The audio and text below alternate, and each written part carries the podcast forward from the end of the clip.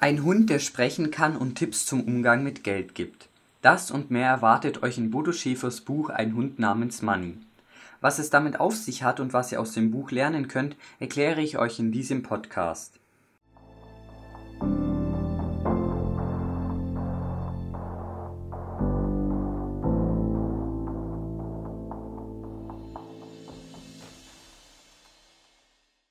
Hi, mein Name ist David und bevor wir anfangen, erst einmal ein paar Fakten zum Buch und zum Autor. Bodo Schäfer ist ein Persönlichkeitstrainer, der mittlerweile einige Bestsellerbücher auf den Markt gebracht hat. Eines davon ist auch ein Hund namens Money, das eigentlich dafür geschrieben wurde, damit Kinder den Umgang mit Geld lernen. Man kann es aber auch sehr gut als Erwachsener lesen. Das Buch ist 1999 erschienen, hat 228 Seiten und kostet knapp 10 Euro. Online findet ihr aber auch eine kostenlose PDF-Version. Die Hauptdarstellerin ist die zwölfjährige Kira, die einen Hund namens Manny hat.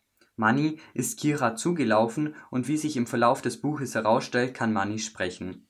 Manny hat jahrelang selbst bei einem sehr erfolgreichen und reichen Mann gelebt und kann Kira und ihren verschuldeten Eltern deshalb Tipps zum Umgang mit Geld geben. Ein paar von diesen Tipps möchte ich euch jetzt vorstellen. Das erste Problem, das Bodo Schäfer angeht, ist, dass viele Menschen gar nicht genau wissen, was sie möchten. Die meisten wissen nur, dass sie mehr wollen. Um erfolgreich zu werden, müssen wir unsere Ziele aber genau kennen. Deshalb schreibt man sich als erstes zehn Gründe auf, warum man gerne wohlhabend werden möchte und wählt sich die drei wichtigsten Gründe aus. Pro Traum legt man sich dann eine Traumdose an, wo das Geld zur Erfüllung genau dieses Traumes gespart wird um seine Wünsche jeden Tag vor Augen zu haben, braucht man laut Schäfer ein Traumalbum, in dem man alle seine Träume visualisiert. Hilfreich ist auch, sich vorzustellen, dass man diese bereits erreicht hat. So wird aus einem Wunsch ein Verlangen und man fängt an, nach Möglichkeiten zu suchen, die Träume zu erfüllen. Wie viel Geld wir verdienen, liegt laut Bodo Schäfer nur daran, wie hoch unser Selbstvertrauen ist. Um das Selbstvertrauen und damit auch die Einnahmen zu steigern, ist es wichtig, ein Erfolgsjournal zu führen, in das man jeden Tag mindestens fünf Dinge notiert, die einem an diesem Tag besonders gut gelungen sind. Außerdem kann man eine Seite mit den allergrößten Erfolgen anlegen. Geld kann man übrigens nach Schäfer immer verdienen, und zwar dann, wenn man die Probleme von anderen Menschen löst. Außerdem ist es wichtig, sich darauf zu konzentrieren, was man kann, weiß und hat. Am besten ist es, sich einfach zu überlegen, wie man mit dem, was man gerne macht, Geld verdienen kann. Es ist aber auch wichtig, sich nicht nur auf eine Einnahmequelle zu verlassen. Hilfreich ist dabei auch, wenn man keine Angst vor Blamagen hat und seine Ängste überwindet.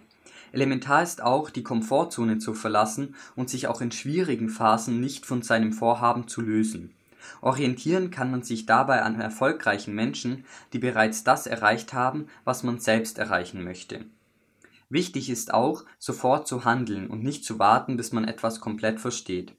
Nach der 72-Stunden-Regel setzen wir nämlich meistens ein Vorhaben nur dann um, wenn man nicht länger als 72 Stunden mit der Umsetzung wartet. Ansonsten macht man es wahrscheinlich nie. Das verdiente Geld kann man dann laut Schäfer folgendermaßen aufteilen. 10% kann man zum Ausgeben verwenden, 40% gehen in die Traumdosen und 50% verwendet man, wie Bodo Schäfer es nennt, um seine Gans zu züchten. Das ist Geld, das man nie wieder anfasst und das für einen arbeitet. Denn wichtig ist natürlich nicht, wie viel Geld man verdient, sondern wie viel man davon behält. Das Sparbuch ist dabei eine Geldvernichtungsmaschine, denn die Inflation ist im Normalfall größer als die Zinsen. Besser geeignet wäre zum Beispiel ein Investment in Aktien oder Fonds. Das Sparbuch oder ein Tagesgeldkonto eignet sich höchstens für die Notgroschen. Auch zum Investieren hat Bodo Schäfer einige Tipps parat. Zum Beispiel können sinkende Aktienkurse eine gute Einstiegsmöglichkeit sein. Dabei sollte aber darauf geachtet werden, nicht ins fallende Messer zu greifen. Deshalb am besten erst einen Teil investieren und das Restkapital eventuell zum Nachkaufen nutzen. Um zu berechnen, wie lange es mit einer bestimmten Rendite dauert, um seinen Einsatz zu verdoppeln, kann man die sogenannte 72er Formel anwenden Dabei teilt man die Zahl 72 durch den geplanten Prozentsatz. Bei einer jährlichen Rendite von beispielsweise 10 Prozent, also 72 geteilt durch 10. In diesem Beispiel dauert es also 7,2 Jahre, bis sich das Geld verdoppelt hat. Außerdem sollte das Risiko gestreut werden, beispielsweise durch einen Dachfonds. Dieser investiert nicht in einzelne Aktien, sondern in verschiedene Fonds. Damit ist das Risiko auf verschiedene Branchen und Länder gestreut. Was sollte man aber tun, wenn man wie Kiras Eltern verschuldet ist und gar nicht genug Geld hat, um zu sparen? Auch dafür hat Bodo Schäfer einige Tipps. Laut ihm müssen wir lernen, mit dem Geld zurechtzukommen, das wir haben. Deshalb sind Kreditkarten oder Konsumschulden zum Beispiel keine gute Idee. Auch sollte die Tilgungsrate eines Kredits nicht zu hoch gewählt werden. Denn sonst kann es schnell passieren, dass man einen neuen Kredit aufnimmt, um seine Bedürfnisse oder Wünsche zu erfüllen. Am besten eignet sich zum Schuldenabbau laut Schäfer die sogenannte 50-50-Regel. Dabei verwendet man 50 Prozent des Geldes, das man übrig hat, zum Abbau der Schulden und den Rest spart man. Es ist natürlich viel motivierender zu wissen, dass man, nachdem man seinen Kredit abbezahlt hat, nicht bei Null startet, sondern bereits eine gewisse Reserve aufgebaut hat. Zusammenfassen kann man die Ideen auch in der sogenannten Zauberformel. Der erste Schritt ist dabei zu entscheiden, dass man Geld mag und will Außerdem braucht man Selbstvertrauen und sollte lieben, was man tut. Dann kann man das verdiente Geld klug einteilen für tägliche Ausgaben, für Traumziele und für das Ganzkonto, in das man investiert. Am Ende kann man dann alles genießen. Das waren jetzt einige Ideen aus Bodo Schäfers Buch Ein Hund namens Money. Und wie sieht jetzt mein persönliches Fazit aus? Ich finde, dass sich das Buch sowohl für Kinder wie auch für Erwachsene eignet, die in einer einfachen Sprache Tipps zum richtigen Umgang mit Geld lernen möchten, die auch direkt umgesetzt werden können.